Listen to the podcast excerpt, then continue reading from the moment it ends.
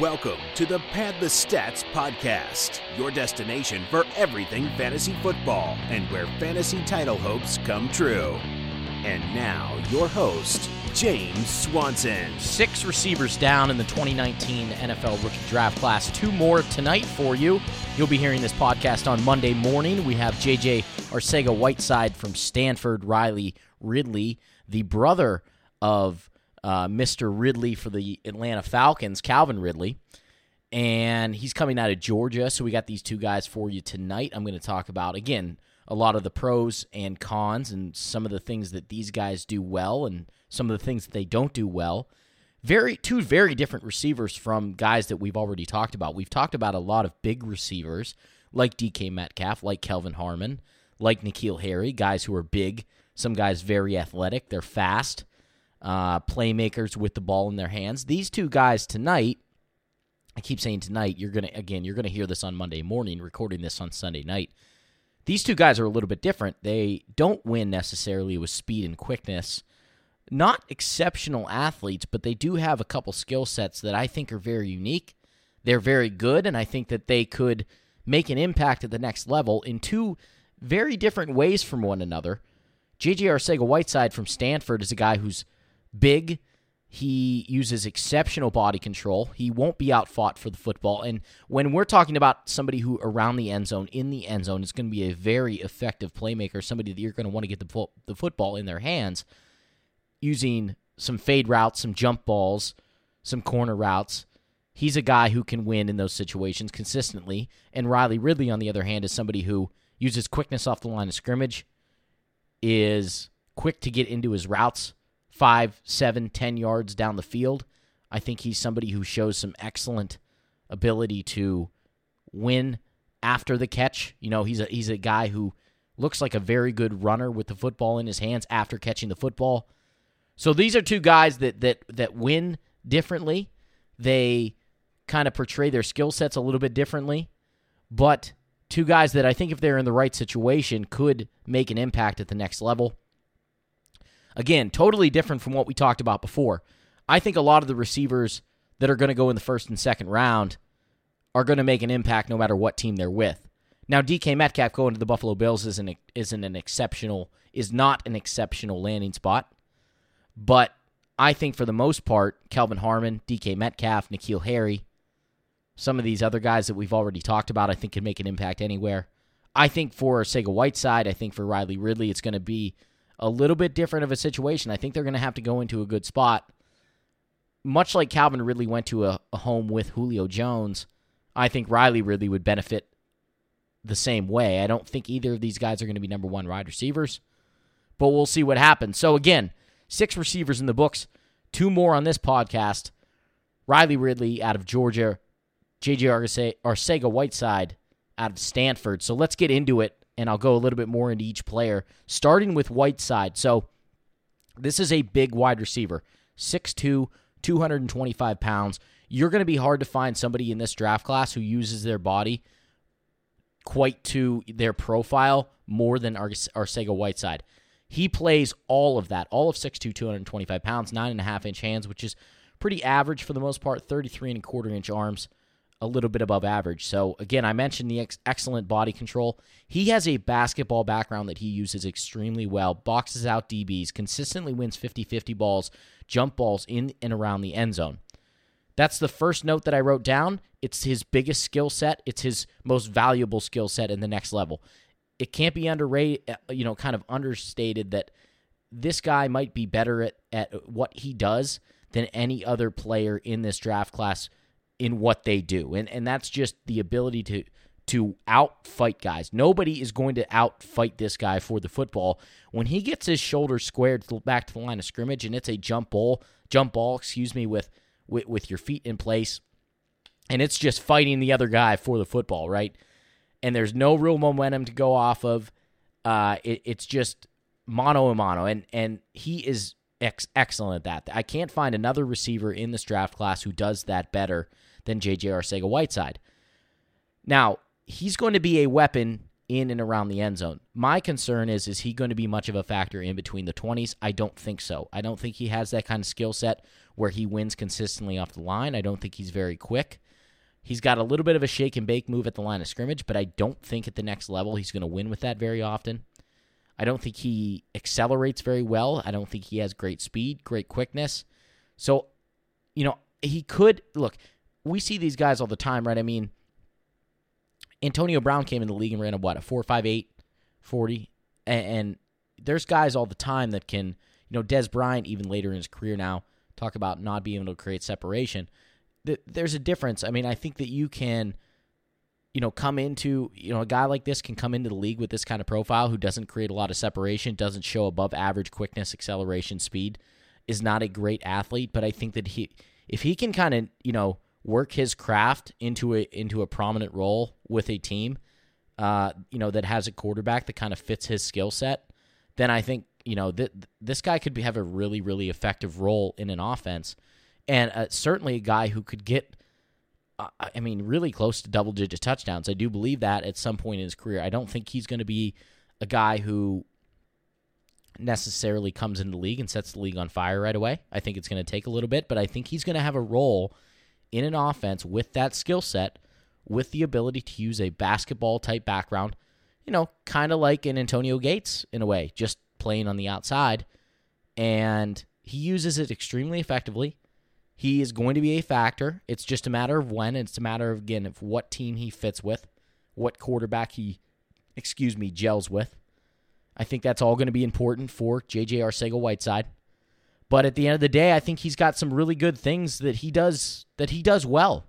Again, I, I don't think he's going to be a factor in between the twenties, but I think that you know he's extremely good at using his hands to catch the ball above his head and in traffic. So when we're talking about down the field, even you know some sideline routes, I think he shows again those basketball like skills that he does in the red zone in the end zone. I think he will he will exhibit that a bit in between the 20s, but consistently I don't see him being much of a factor there. And again, he won't be outfought for the football. That can't be understated. He's hard to push around. And when DBs, it's it's actually unbelievable. I, have never seen so many de- defensive backs on one wide receiver absolutely just mauling the guy and you can't push him around. You cannot outfight him for the football. He will always win those battles. He knows how to use his leverage and size extremely well, which I'm very impressed with. I think he has excellent concentration. So it's not just about the body control and the leverage and, and the use of his size. It's it's also about just that excellent concentration when the football's in the air. He knows that's his ball. He's going to go up, he's going to high point it, he's always going to win those battles. I shouldn't say always, but it seems like he's going to win those battles more times than not. We'll see how it kind of translates to the to the next level, uh, particularly when he starts going up against bigger defensive backs. But if he gets up against you know a lot of guys, five eleven, even six foot, you know corners, he's going to win a lot of those battles. And just based on that, you know, not just the size, but the 225 pounds that he's packing, this is a big guy who plays with all of his weight. So. It, Again, can't be understated just how much leverage, how much body control he plays with. I'm very impressed in all those areas. You know, again, DBs are just consistently all over him, and he still comes down with the football. It's just, it, it is pretty impressive to watch. It's kind of funny. It's almost comical to watch him in the red zone and the way de- defensive backs try to defend him, which is completely illegal. Like the way these guys are all over him, like it, it it's a flag every time, and he still finds a way to win. So very impressed with uh, with the ability in the red zone, around the red zone, around the end zone, I, I should say, for JJ Arcega Whiteside. Unique skill set. He again not very explosive. I think he possesses average to below average quickness, acceleration, and speed, and again doesn't create a ton of separation. So those were my notes on him. Look, if I had to be honest, I think he's going to fall behind all the guys that we mentioned so far. So, uh, you know, the first six, I think he's behind all of them But again, I this is just another interesting player who I think his unique skill set will come into play somewhere. It's just a matter of when and how much fantasy production he can actually, you know, kind of muster, you know, for your for your team, for your uh for your dynasty team. And of course, when we get into uh when we get into August and September, we talk about regular redrafts too.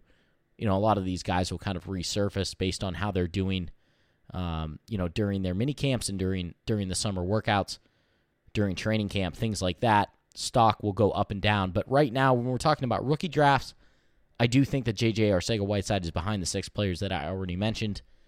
And the next player, the last player tonight that we're going to talk about, Riley Ridley out of Georgia. So again, I mentioned his brother Calvin Ridley, who was a bit better of a prospect, a little bit more athletic. Two guys who really did not have a good vertical. 30, what was it, 30 and a half inches for Riley Ridley. Not very impressive. Bench 13 reps, 4.58 40. So again, nothing, you know, off the charts there in terms of, um, you know, pure speed. Uh, 32 and a half inch arms, 10 and, a, 10 and a quarter inch hands, which is, which is, uh, you know, above average, pretty big hands. Six one and a half, 199 pounds. So he's not, you know, he's not a tiny guy, but he doesn't have a big frame on him. Um, the one thing that I think he does extremely well, I think he creates very good separation on comeback routes.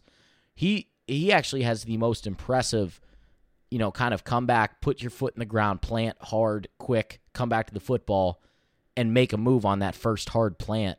I think he does that better than maybe just about anybody that I've seen so far. He his start stop is what we're talking about here, right? Excellent, excellent, excellent. Plants his foot hard in the ground, makes him move quickly.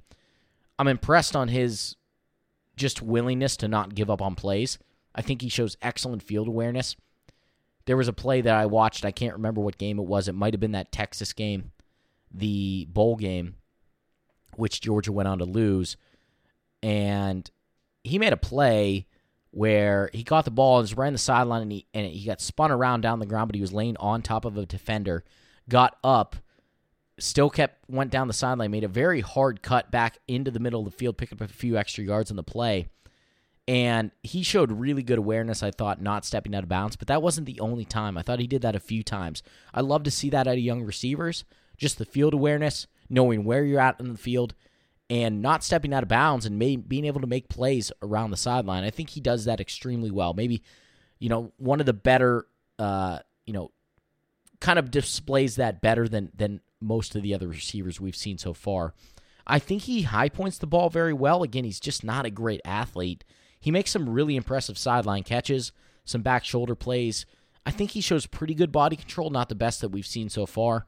He's a natural runner after the catch. That is one thing that he does I thought very well is he is very natural with the football after the catch, running with the football, and he'll show some phys- physicality despite being just under 200 pounds. Again, the body frame is not that big, but he is very physical. Not, I shouldn't say very physical, but he will show a willingness to kind of put his head in there, pick up a few extra yards, uh, you know, with the football in his hands after the catch. So I was I was impressed with that as well. Now, the cons we when we talk about his production at Georgia this past season, and you look at it just from kind of the onset, 44 catches, nothing impressive. But if you look at Jake Fromm's numbers, he only completed 206 passes. So we're talking about a guy in Riley Ridley who caught 21%, you know, of those completion of the completion share. So I think you got to look at that first and foremost. This is a team with with a couple running backs in Holyfield and Swift who are very good, and they they don't necessarily spread the ball out. Um, you know, you also have Terry Godwin in there, and, and you don't have an offense, even though Jake Fromm is going to be probably a, a, prospect at some point. I don't, I just don't see this offense as one that that you know is going to blow you. up. When you look at Riley Ridley's numbers, take it with a grain of salt. It's really what I'm telling you because this is this offense is just not built to have a guy who's even going to have 80 or 90 catches by the looks of it, from what I saw. So that doesn't concern me all that much. I've heard some people say that that is a concern. I don't see it as a concern. He has had some bad drops, though. I do notice some concentration issues, a little bit like we talked about with N'Keal Harry. He, it's just once in a while, it's just these really, really, really bad drops. So that's something that a guy who, you know, is a, it looks like a really, really good route runner and is not going to win with athleticism, just pure athleticism, and is going to have to win with some technique and win with some just really some grit and and just you know really honing his game in. I would love to see him be a little bit more consistent with not dropping the football. And again, just not a great athlete. We talked about that already. Is you know top end speed doesn't look that great, though. I do think he shows some above, average quickness and burst off the line of scrimmage.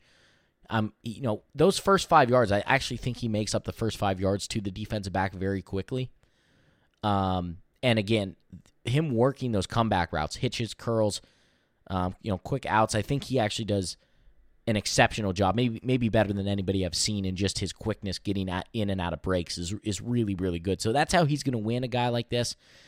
Again, look, these two guys here, JJ Arcega Whiteside, Riley Ridley, I do think that they can have an impact. And I think that they're going to be somebody that you're going to want to look at in the third round of your rookie drafts, but they're not going to be necessarily impact players right away, from what I can tell.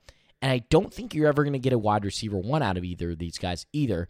You're either on the NFL team or from a fantasy perspective. I think you're probably going to be looking at long term. You know, their ceilings are going to be more around the wide receiver three, maybe a, a you know a fringe wide receiver two at some point. But right now, guys that you're going to want to target in the third round, a little bit lower than the first six that we talked about. J.J. Arcega Whiteside out of Stanford, Riley Ridley out of Georgia. And so now we have eight in the books. We're going to have a couple more coming up. Hollywood Brown out of uh, Oklahoma. And I'll have to take a look. There's one other, one or two other names that I definitely want to take a look at. And we'll get to those on the next podcast, on the next wide receiver film room before we jump into the running backs and into the tight ends. So I hope you enjoyed this podcast. I hope you enjoyed the content that we've been giving you in terms of some film room study on what we've seen you know, from a lot of these players. We've done quarterbacks already. Now we're on to the wide receivers. We're getting ready to wrap up wide receivers. So, again, I hope you're enjoying this. I hope this gets you prepared for your rookie drafts and it can get you in a good place to understand, you know, when you're in the first, second, and third rounds, particularly, to, at least to this point, we'll get a little bit deeper into it, that, hey, okay, I understand what some of the pros and cons of these guys are. I understand what their tendencies are, tendencies are, what offenses they'll fit into, what they do well, what they don't do well and hopefully that will help you make some sound decisions come draft day. So, thanks again for listening to the podcast, everybody. I'm your host, James Swanson. You can li- listen and find the podcast, subscribe on Spotify, iTunes, Stitcher, TuneIn Radio, Google Play, and of course, follow the podcast on Twitter, Facebook, Instagram, Snapchat. You can find us pretty much anywhere. So, um, but yeah, enjoy, and we'll talk to you next time on Pad the Stats. Have a good one. Bye bye.